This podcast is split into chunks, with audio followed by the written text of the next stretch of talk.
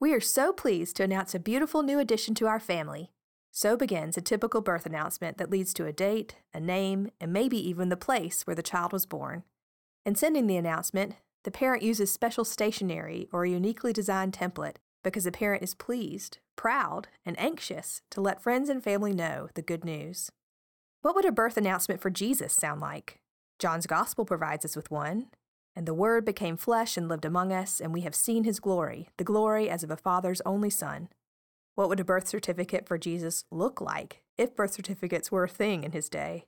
What information would be printed on it? This Advent, the pastors will share commentary on this imagined certificate in our sermon series, Jesus' Birth Certificate. Join us as we consider the good news announcement of Jesus' birth and explore the significance of one who was born among us but lived as God with us.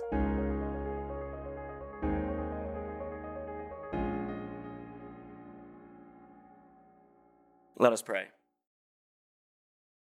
May your Spirit, O God, speak to us with similar words spoken long ago.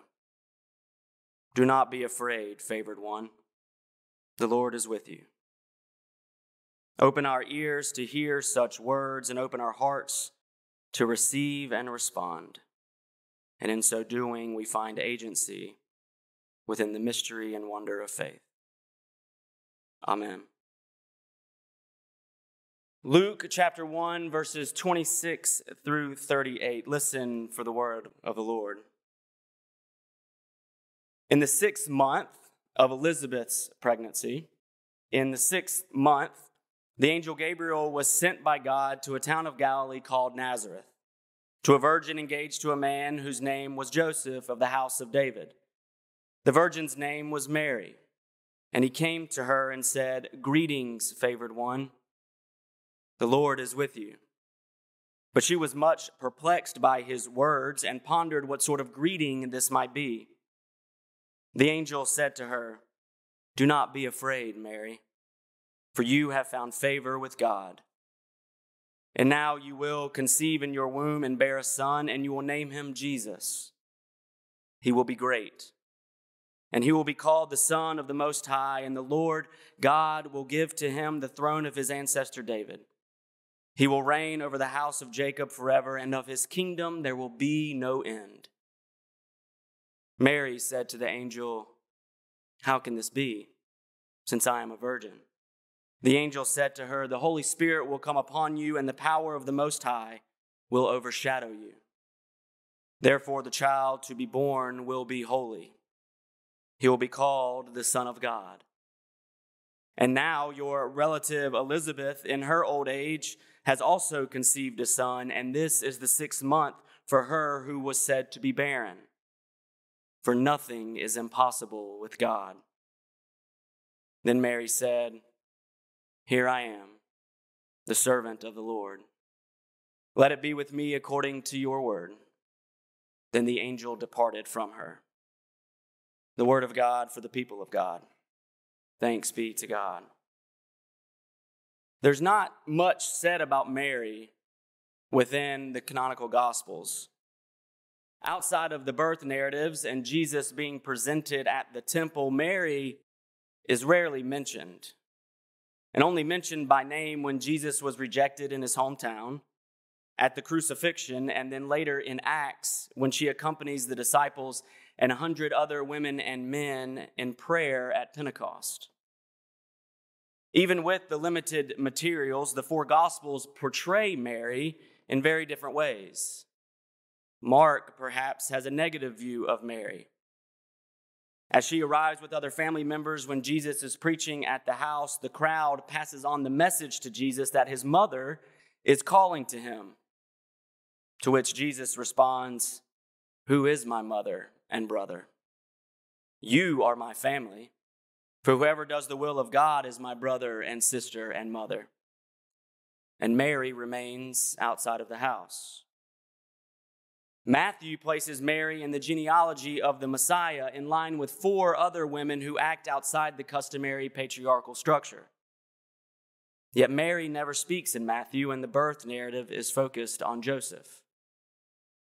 Luke depicts Mary as a faithful woman, blessed by the Holy Spirit at conception and later at Pentecost. She is the first to respond to the angel's good news of great joy, and she responds courageously. And finally, John never mentions Mary by name, only refers to her as the mother of Jesus. She is mentioned at the beginning and then at the end, at Cana and then at the cross. Mary, as a character, is one of divine and diverse understandings. In the Annunciation, Mary is described as favored, perplexed, blessed, thoughtful, and afraid. She questions, ponders, believes, and submits to God's call on her life. The church's love and obsession for Mary can be seen in all the names given to her over the course of the first 1500 years of Christianity. Those names include Theotokos, God bearer, Mother of God, Queen of Heaven, Nuestra Senora, Our Mother of Sorrows, Our Lady of Perpetual Help, Our Lady of just about every village or town or city you could pass through. I mean, we have our very own Our Lady of the Valley. And yet, in these names comes an image that constellates a whole host of meanings that cannot be communicated logically, let alone fully understood. But in our passage for today, we do have two names other than Mary that are found, one given and one claimed favored one and servant of the Lord. What does it mean to be favored? We all have things we favor foods, TV shows, sports teams, music styles. I mean, I even favor my left foot. But this is not at all what it means to have God's favor. Mary, a betrothed teenager who was pregnant before her wedding date, is going to find that she is unfavored by those in her community, and even for a moment, unfavored by Joseph. Scandal and disdain will ensue, yet to this betrothed teenager, the angel visits and tells her not once but twice that she has found favor with God. It is no small thing to be favored, especially when you are exceedingly aware that you should not be, that you are undeserving, that you are a nobody to the world, or perhaps a nobody in your own eyes. But Mary most likely knew the weight of such a claim, which is why she is perplexed and pondered what this greeting might be. To have found favor is to have found grace. It is an approval, an acceptance, a blessing. To have found favor is to have been noticed by God. Mary must be thinking, Who, me? Why me? The people who most deserve favor are the ones least likely to assume it. They live in a space of humility, generosity, and compassion, so the focus is never on their own worth or value. You, Mary, you have found favor with God. You have been noticed by God. Yes, you, Mary, the favored one. But we cannot move too quickly from Mary's favor to the name Mary gives herself in our passage. As Karoline Lewis notes in her commentary, there is a lot of ground we must cover between Gabriel's greetings, favored one, and Mary's let it be according to your word. We cannot simply jump from Mary being named favored and her response as the servant of the Lord and paint a picture of obedience and submission because in that space, in that between space, we find another truth about Mary. Mary is honest. She is perplexed, confused, and even troubled, and she doesn't try to hide this. She ponders what the angel has just said to her, and to ponder here is actually to debate, to consider different reasons, almost to push back even if words aren't spoken. Again, Mary must be thinking, Me? Who am I to be favored? Who am I to be noticed by God? How can the Lord be with me? She is an ordinary teenager from a nothing town called Nazareth. Do not be afraid, Mary. The angel interjects. You, the ordinary teenager from the nothing town of Nazareth, you have found favor with God, and the Lord is with you.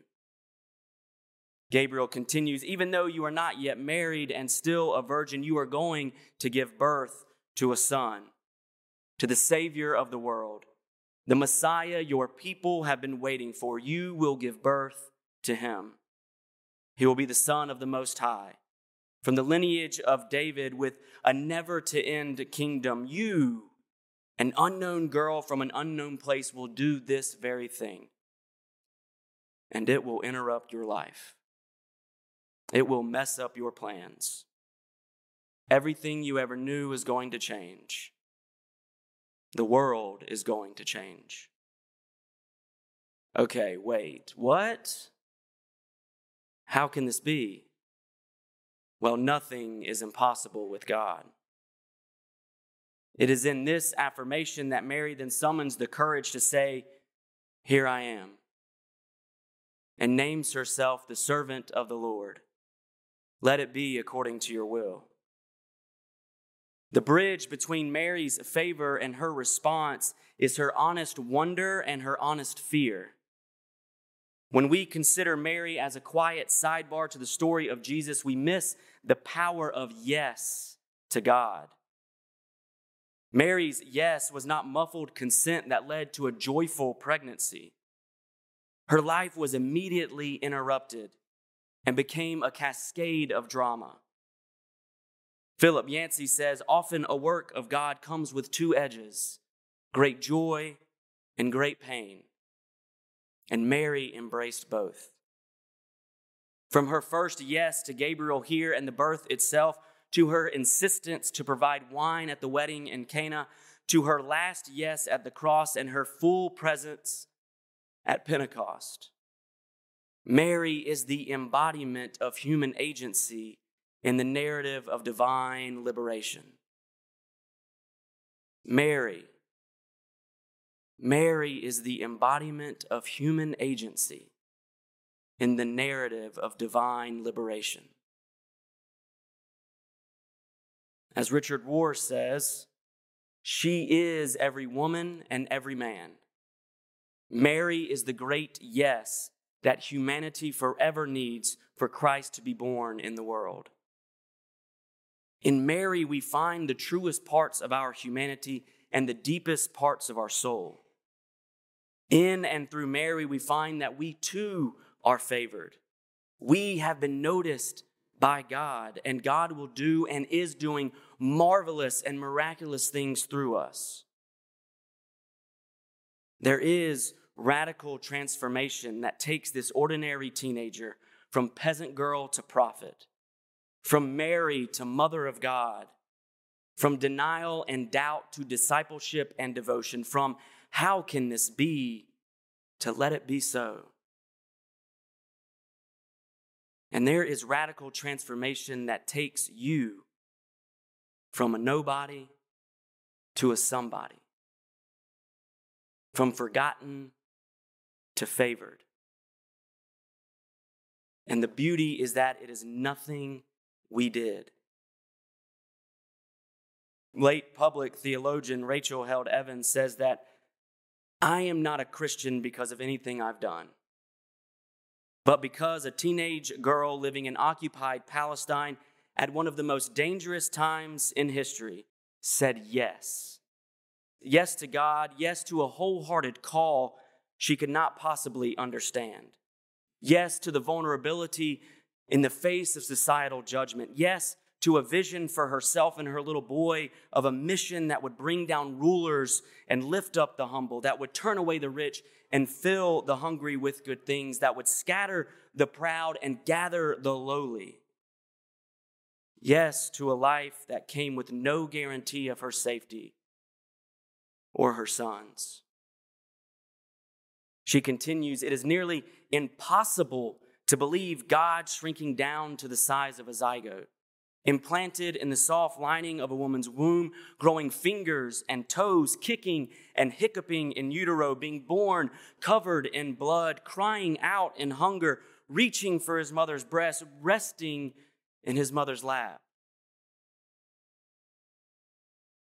You see, even God is radically transformed. Well, nothing is impossible with God.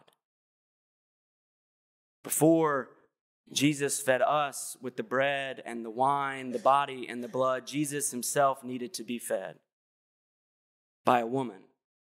He needed a woman to say, This is my body given for you. Beloved, each and every one of you is noticed by God. You are favored by God, and God intends to do great things in and through you. Just like Mary's story, our story individually and collectively is met with the perfect love of God. In the midst of our fear, our struggle, our poverty and weakness, our insecurity and doubt, in and through all of the interruptions of life. And just like Mary, each and every one of you, each and every one of us, also gets the opportunity to respond, to enter that risk, that freedom, that openness. We get the opportunity to say yes to such love. Here I am, the servant of the Lord. May it be so. Amen. Second Presbyterian Finding Direction by Following Jesus.